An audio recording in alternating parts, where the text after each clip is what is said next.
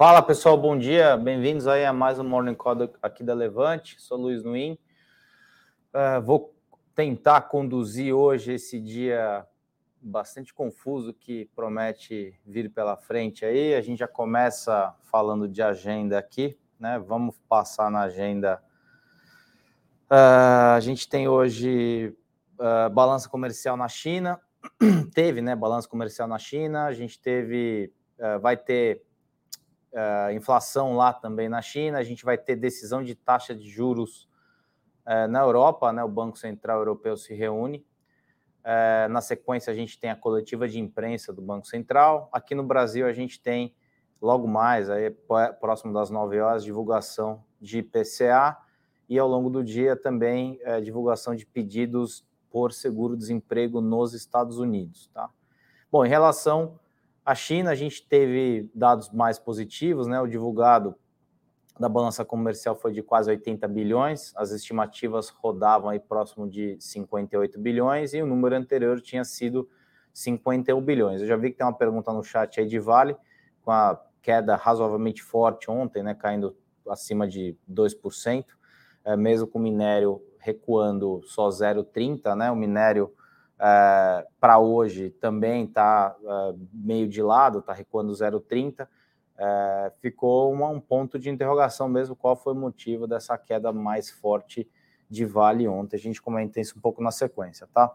Falando de índices, Bovespa fechou em queda de um vírgula cinquenta e cinco ontem, S and P queda de um vírgula zero oito, Dow Jones em queda de zero vírgula oitenta e um, Nasdaq em queda de zero vírgula setenta e três. Hoje já Nikkei operando estável, um zero vírgula zero quatro de alta, Xangai operando um pouquinho, uma queda de zero vírgula setenta e seis, Eurostox zero vírgula quarenta e um de queda, petróleo, é, tanto W T I quanto Brent praticamente de lado, nada muito relevante acontecendo, mas a gente já vem aí, deixa eu pegar o meu gráfico aqui, a gente está falando de petróleo na casa de cento e vinte e quatro dólares, né? Isso é um número razoavelmente importante, É, para a gente acompanhar, tá?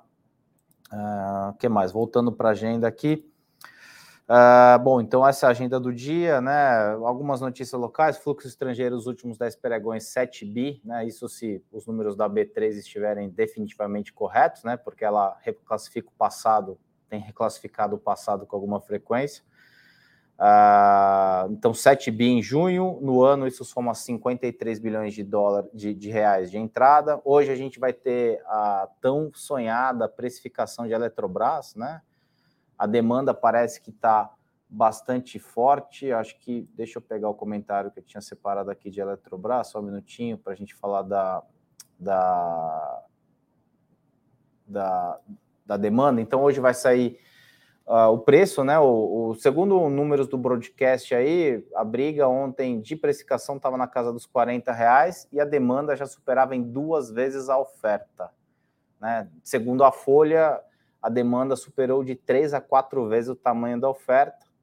É, as reservas, né, por meio de fundo de garantia foram de cerca de nove bilhões de reais, ou seja, cinquenta por cento acima do teto de seis bilhões de reais definido para esse grupo, né? Isso foi definido lá atrás, uh, na época da, da, da possibilidade de uso da F G T S. É uma operação que pode movimentar até trinta e cinco bilhões, consideradas as ofertas primárias e o lote adicional, né? Uma oferta primária de quase seiscentos e trinta milhões de ações e um lote adicional de cem, praticamente cento e cinco milhões de ações, e deve ser a segunda maior operação do mundo neste ano, né? Só vai perder para uma operação da coreana L G Energy, que abriu capital em janeiro e movimentou dez bi de, de dólares, tá? Uh, bom, o assunto do dia, para mim, vai ser essa nota de imprensa da Petrobras, tá? A gente tem uma agenda uh, bastante cheia.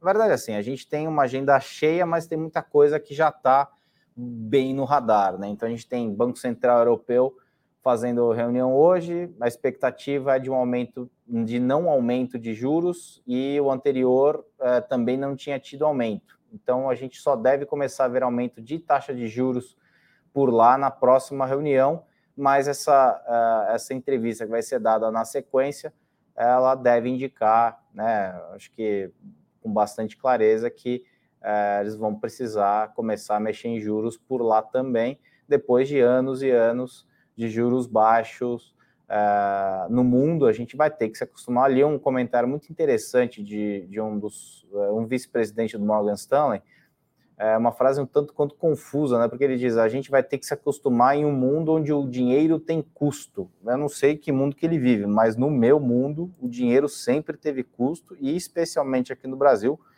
o custo do dinheiro é bastante alto, tá? Deixa eu dar bom dia para o pessoal. Bom dia, Denner, José Luiz, Miqueias, Hamilton, Bruno, João, tem bastante gente entrando aqui. Rafael, Renata, Renato, perdão, é, Túlio, Alexandre. Bom, vamos seguir aqui. É, o que, que aconteceu ontem, final do dia, né, gente? A gente teve um, uma nota à imprensa da Petrobras, é, meio que jogando para a torcida, né? A Petrobras já está sem aumento do, da gasolina há quase noventa dias, se eu não me engano, ou pouco mais de noventa dias.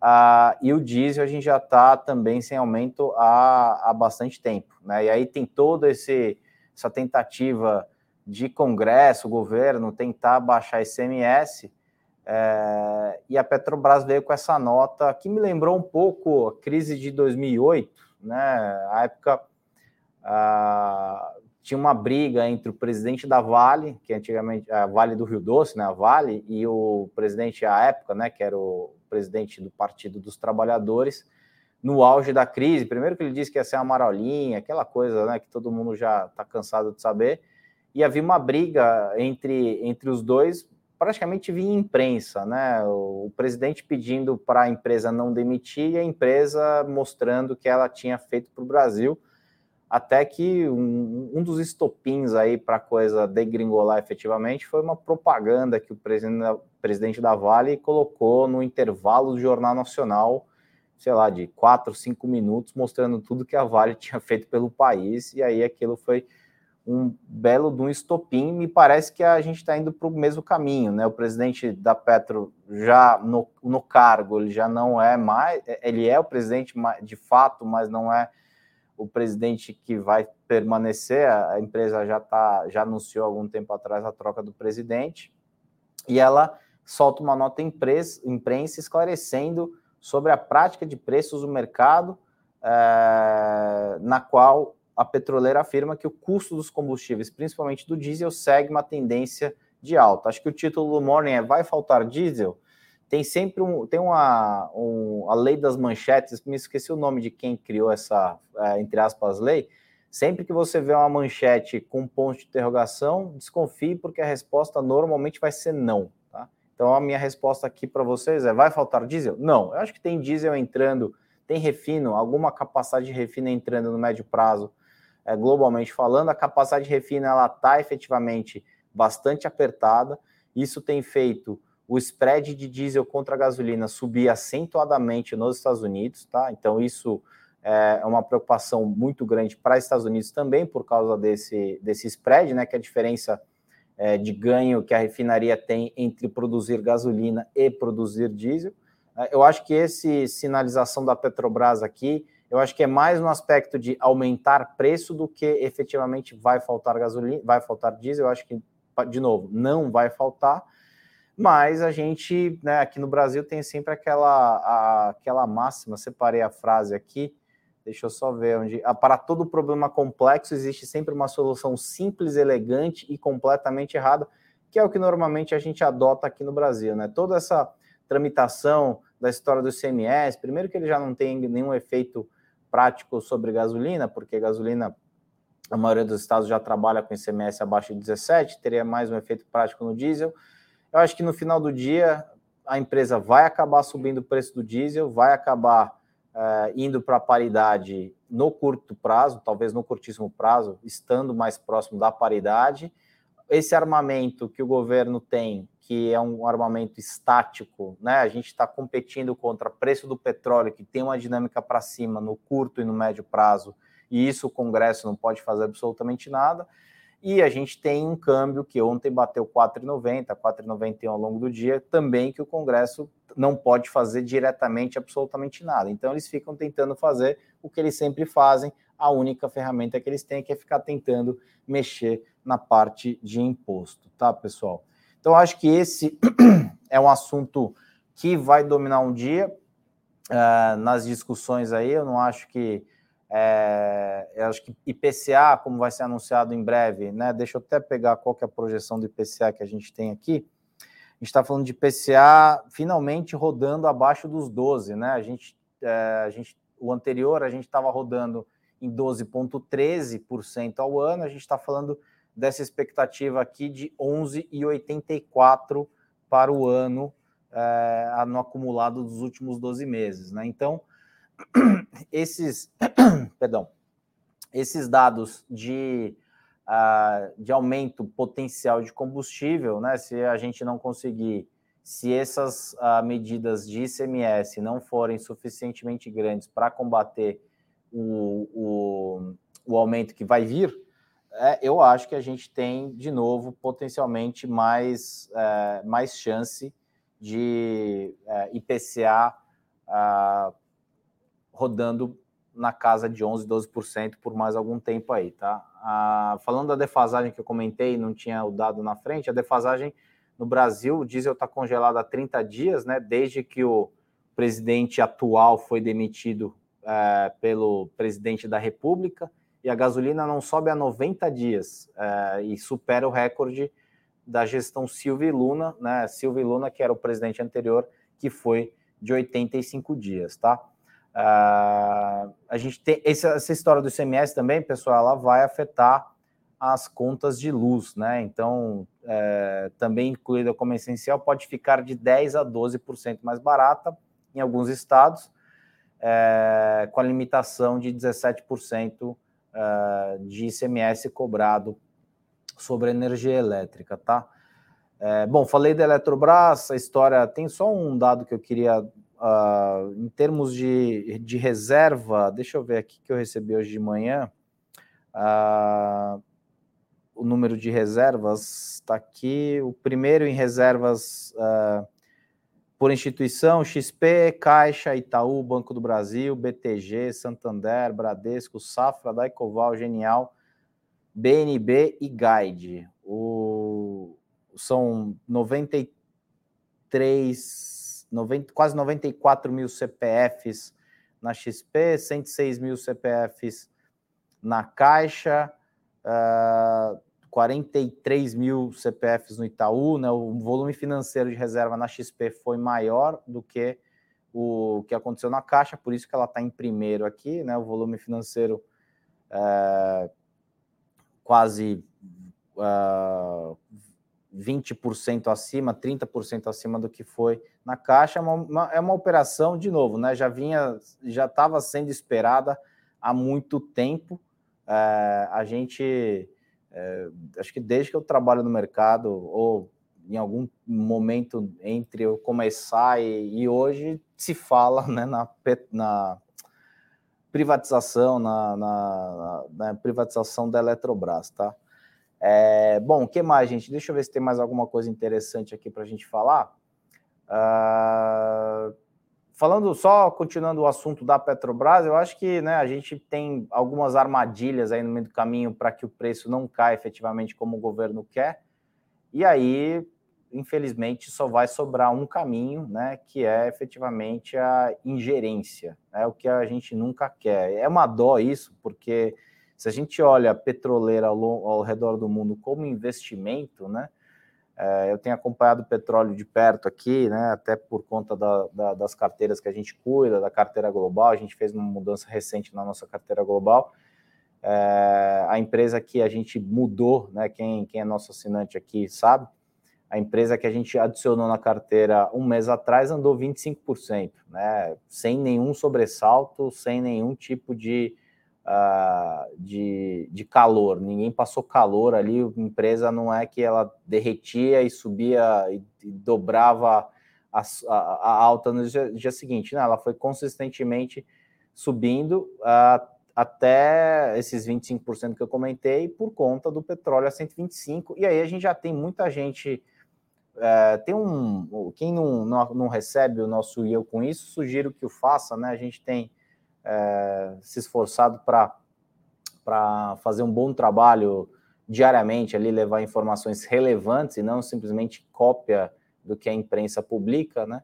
Uh, hoje vai sair em breve o, o nosso Eu Com Isso. Eu vou só antecipar rapidamente um assunto, né? Que ontem uma notícia de um trader mundial de commodities, né? A gente não sabe, mas todos nós somos clientes desses traders. Tem um livro, inclusive, maravilhoso que se chama The World for Sale uh, e mostra a atuação desses traders ao redor do mundo e eles acabam, infelizmente, definindo rumos das nossas políticas de energia, nossas políticas uh, de alimento, tudo que é relacionado a commodity, né? Um trader é um cara que negocia commodities ao redor do mundo.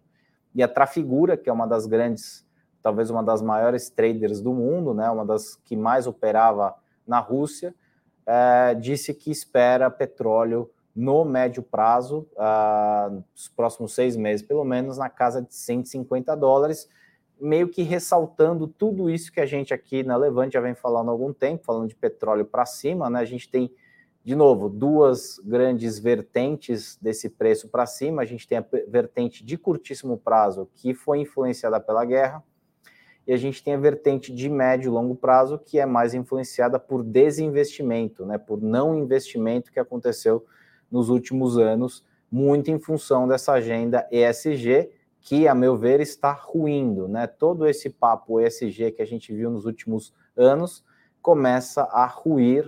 Uh, vejo já muitos agentes de mercado uh, que a gente pode considerar uh, respeitáveis falando uh, desse processo de, de encolhimento do discurso, não por conta da inexistência do problema de aquecimento, de necessidade de redução de, de emissão de carbono, nada disso, mas é uma agenda que foi imposta por parte da imprensa ligada a alguns governos e eles acabaram não percebendo que eles iam causar um mal grande para quem mais precisa, porque agora quem mais precisa é quem está sendo mais afetado, que é a população efetivamente de baixa renda, tá?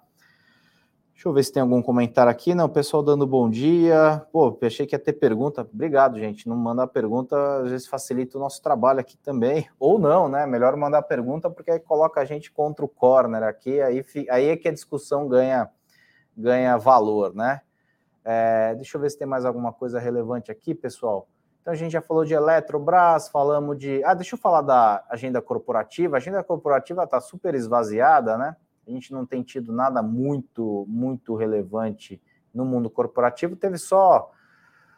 Ah, deixa eu chegar aqui na agenda corporativa, só um minutinho. Aqui. Então, a gente ontem teve a assembleia da B R Malls, né? Acho que basicamente muito, muito esperado. B R Malls aprovou a fusão com a Alliance, né? Foi aprovada por sessenta e oito por cento dos acionistas, né? Um, foi uma vitória razoavelmente tranquila, então... do quórum de mais ou menos oitenta por cento dos acionistas, quase setenta por cento votaram a favor e um pouco mais de dez por cento é, votaram contra. É, a gente né, também, na, aí depois teve uma proforma da Alliance, né? Ele tinha, tinha começado o papo, então também aprovou, né? Não teve nenhum grande, grande sobressalto. É, Azul divulgou nesta quarta dados de tráfego referente a maio, registrou aumento de setenta e quatro por cento na demanda total, frente crescimento de setenta vírgula cinco por cento nas ofertas, ante igual mês do ano passado, com taxa de ocupação subindo um vírgula cinco, um ponto percentual e meio para setenta e sete vírgula três por cento. Deixa eu ver se tem mais alguma coisa aqui. Ah, Totus, tem aqui, um, acho que é um fundo de... Uh, de Singapura, se eu não me engano, reduziu participação na companhia de seis vírgula vinte e um para seis vírgula zero cinco.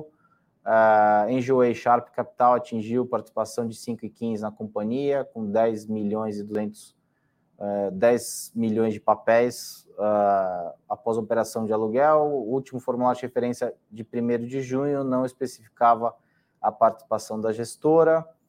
Uh, a Lavi encerrou problema programa de recompra de ações, aprovado em seis do dez, e cancelou oito vírgula seis milhões de ações mantidas em tesouraria. O uh, que mais? Uh, o PagSeguro teve lucro, divulgando o resultado, né, teve lucro líquido de trezentos e cinquenta milhões de reais no primeiro trimestre, alta de trinta com relação ao mesmo tri do ano passado. EBITDA ajustado, o EBITDA ajustado subiu doze por cento na, compara- na mesma comparação para quase oitocentos milhões, setecentos e setenta milhões de reais. E receita líquida cresceu sessenta e seis por cento para três vírgula quatro bi. Ela, a companhia anunciou que vai lançar ainda nesse mês o cartão de crédito garantido em depósitos de C D B, né? Já isso é um, uma prática comum aí nesses bancos, uh, nesses bancos digitais, né? Só a última, da, do lado corporativo, produção total de petróleo da PetroRio atingiu trinta e quatro mil barris de óleo equivalente por dia em maio, ante trinta e três mil e trezentos. Uh, que representa alta de entre trinta e três mil e trezentos em abril, que representa alta de dois vírgula dois, tá? Uh, é isso, gente. Eu acho que... Uh, ah, tem uma pergunta aqui do Luiz Otávio. Luiz Otávio, tem o... o isso é a operação, não sei se é do Trade ou do, da Fênix, né? Mas tem o pessoal do atendimento aqui, foi uma operação bastante exitosa. Uh, vou pedir para alguém entrar em contato aí, ver... te ajudar a fazer os cálculos, tá? Uh, fertilizantes, eu não sei se tem uma pergunta, Henrique, mas, assim, fertilizantes, a gente... Uh, acho que é uma situação que continua bastante preocupante, tá? Li uma notícia ontem... Uh, li uma notícia ontem de, de queda na produtividade, queda na rentabilidade das safras para ano que vem, né? Em função do... preço alto dos fertilizantes. A gente tem com uma... É, ele tem, talvez, cedido um pouquinho no curto prazo, né? Mas é, se a gente olhar a, o quanto ele aumentou, talvez essa queda recente é, não faça muita diferença, tá? Eu, eu, falando em números grandes, tá? Eu me lembro de ter lido nessa matéria falando que o produtor comprava aí, eu não lembro se era o N P ou o K, no começo do ano, cerca de dois mil reais a tonelada, e agora ele está pagando quatro mil reais. Então, supondo que tenha caído dez por cento, ele continua pagando três mil e seiscentos, sendo que ele pagava no começo do ano duas mil toneladas. Então, a gente tem uma dinâmica bastante complicada para fertilizantes, e isso é o que a gente tem comentado aqui com frequência. Esse, esse aumento de, de custo nos fertilizantes, é, ele pode ter, dentre algumas outras, acho que as duas principais saídas são você... comprar menos e efetivamente produzir menos, e isso vai se afetar, isso vai afetar o preço final do produto, ou você continua comprando, embute aquele custo dentro do seu preço de venda, e a gente vai ter, de qualquer forma, um aumento eh, na parte de alimento. Eu acho que a gente está guardando, temos um estoque de, eh, de inflação para os próximos meses, talvez em algum, estou falando um horizonte aí, talvez de doze meses, É, bastante pesado vindo de fertilizantes, porque ah, o aumento foi vertiginoso. A gente está falando de alguns casos de duas a três vezes o aumento em relação ao começo do ano. A gente não vai ter problema de abastecimento, mas eu acho que a gente vai ter algum problema no médio prazo em relação a preço ah, dos alimentos que chegam na nossa mesa, tá? É... Ah, o pessoal falando aqui... Então, Carlos, Vale, eu acho que com esses dados de China, né, um balanço, balança comercial é, bastante, é, bastante robusta, bem acima do que tinha de expectativa, é, eu acho que esses planos de estímulo do governo chinês, ele tem uma agenda própria, ele vai tocar aquela agenda, porque a caneta dele é absolutamente pesada e única, né? Então, eu acho que isso beneficia muito. Eu acho que a gente tem, Carlos, é, no fundo, um driver, uh, drivers, né, gatilhos para preços de commodities em geral, razoavelmente claros para os próximos meses, tá? É, eu acho que, como eu falei de petróleo, né, o pessoal já começa a falar... Eu me lembro lá em dois mil e oito, né, dois mil e nove, na grande crise do subprime, o petróleo bateu, acho que cento e quarenta dólares, mais ou menos, e tinha alguns bancos estrangeiros que falavam em duzentos dólares no final do ano, né? Aí você fala, pô, mas o cara errou porque veio a crise e aí derreteu o preço de absolutamente tudo, inclusive do petróleo. O que a gente está vivendo agora é uma situação bastante diferente daquela de dois mil e oito, né? dois mil e oito era uma situação completamente oposta ao que a gente está vivendo. A gente está vivendo agora, o problema lá era mais de demanda propriamente dita. Hoje o nosso problema está do lado da oferta. Então a gente vai ter oferta pressionada por algum tempo de uma série de commodities, sejam elas metálicas, sejam elas agrícolas ou sejam elas de energia. Então eu continuo é, olhando no médio prazo com algum tipo de, é, de viés positivo para ações relacionadas a commodities, como eu falei, né? É, essa movimentação que a gente fez aí numa das nossas carteiras, é, em um mês a, o papel andou vinte e cinco por cento e é assim, e sem sobressalto, né? Aquele negócio que fala, puxa, isso aqui está subindo cinco, cai dez, igual a gente tem visto aí, por exemplo, o setor de varejo aqui no Brasil, né? A coisa maluca indo para cima e para baixo, tá? Inclusive, falando de varejo, vou pedir para o pessoal da produção deixar alguns relatórios aí na, no link da descrição. Tem, acho que de Via, tem de Magalu, tem falando de Petrobras também, é, agenda de dividendos, tem alguns relatórios interessantes. Eles estão ficando bem legais, esses relatórios. Sugiro é, fortemente que vocês façam um download aí e, e, e acompanhem o que a gente tem feito, tá? É, ah, o pessoal acabou de postar aí ao fim, né, para ações de Magazine Luiza, acabou de postar o de, de Via Varejo também, que são papéis que o pessoal gosta muito, né? O pessoal é, veio lá desde, sei lá, dois mil e dezoito, dezenove, vinte, talvez, né? O pessoal acompanha é, com bastante frequência esses papéis, e acho que esses, esses vídeos aí ajudam bastante a, a vocês entenderem em que pé que a gente está dentro do varejo, né? O varejo, obviamente, está num, tá num momento bastante delicado. É, infelizmente, a gente não vê, no curtíssimo prazo, nenhum tipo de melhora, é, nenhuma possibilidade de melhora que faça com que os papéis voltem a andar, né? Tá faltando, tá faltando gatilho. Acho que tem muito, tá faltando muito gatilho para o mercado como um todo. A gente está o tempo inteiro em compasso de espera, a gente... Né, o Bolsa estava olhando, antes dessa queda um pouco mais pesada de ontem, os últimos dez, quinze dias a Bolsa ficou ali nos cento e dez mil pontos, né? Eu vi duas vezes em pouquíssimo tempo a Bolsa fechar quase que zerada, né? Você tem que confirmar o número para ver se não tinha deixado de atualizar zero ponto zero zero, outro dia teve isso, acho que essa semana ou semana passada zero ponto zero dois, alguma coisa do tipo. Isso mostra claramente que a gente está sem direção alguma, porque tem muita coisa acontecendo, né? A gente tem usado um mantra aqui na casa é, de tudo está acontecendo em todos os lugares ao mesmo tempo, né? E aí a gente recebe vídeo no WhatsApp de pedido de urgência para concessão do, do é, para o piloto inglês, me esqueci o nome do, do termo lá, da cidadania não, da...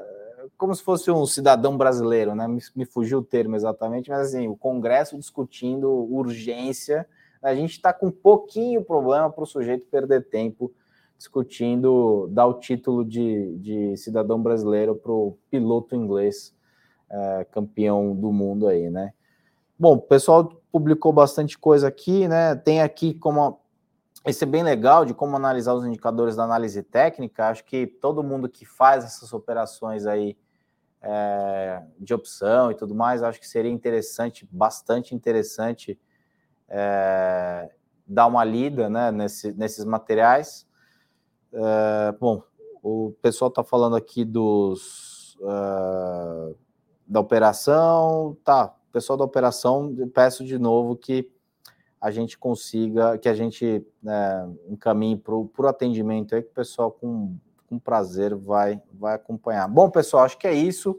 Se você gostou desse conteúdo, é, deixa o seu, seu like aí para que isso é, chegue a mais, mais gente, né? Chegue a mais pessoas. A gente tenta todo dia aqui fazer é, um morning call bastante honesto, sem, sem tem, tentando limitar os nossos viés cognitivos, né? Que são talvez os que mais fazem a gente falhar no nosso julgamento, então a gente tenta efetivamente limitar, tenta obviamente passar o que é efetivamente, não é, o que alguém nos falou. A nossa opinião aqui, ela, ela é, de novo, tentando ser isento, e a gente tenta também tirar todas essas viés cognitivos para que a gente leve uma informação e opinião que ajude a você, né, que está nos assistindo, a tomar melhores decisões, né?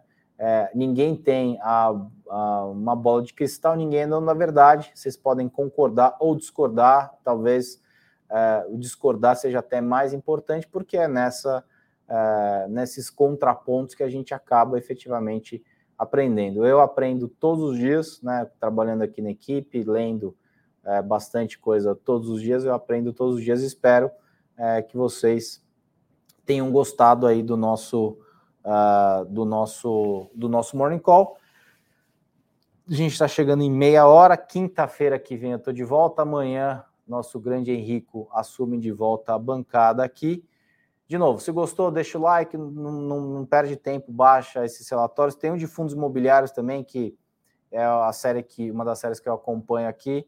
Ficou bem honesto, gente. Assim, a gente não tenta, olha, agora esta é o... Não, é, ele é honesto, tá? O relatório é bastante honesto, ele é pé no chão, né? Eu vejo muita gente por aí, eu vejo no Instagram, eu não tenho Instagram pessoal, tenho Instagram só dos meus cachorros, né? E às vezes eu vejo propaganda de... de alguns agentes de mercado, esta carteira vai lhe dar quinhentos por cento. Gente, isso daí, desconfiem, assim, é, loucamente desse monte de, de propaganda que chega até vocês aí, porque provavelmente, né, ele só está querendo te vender alguma coisa, tá? É isso, pessoal. Agradeço a presença de todo mundo. Se gostou, deixa aí seu like, se...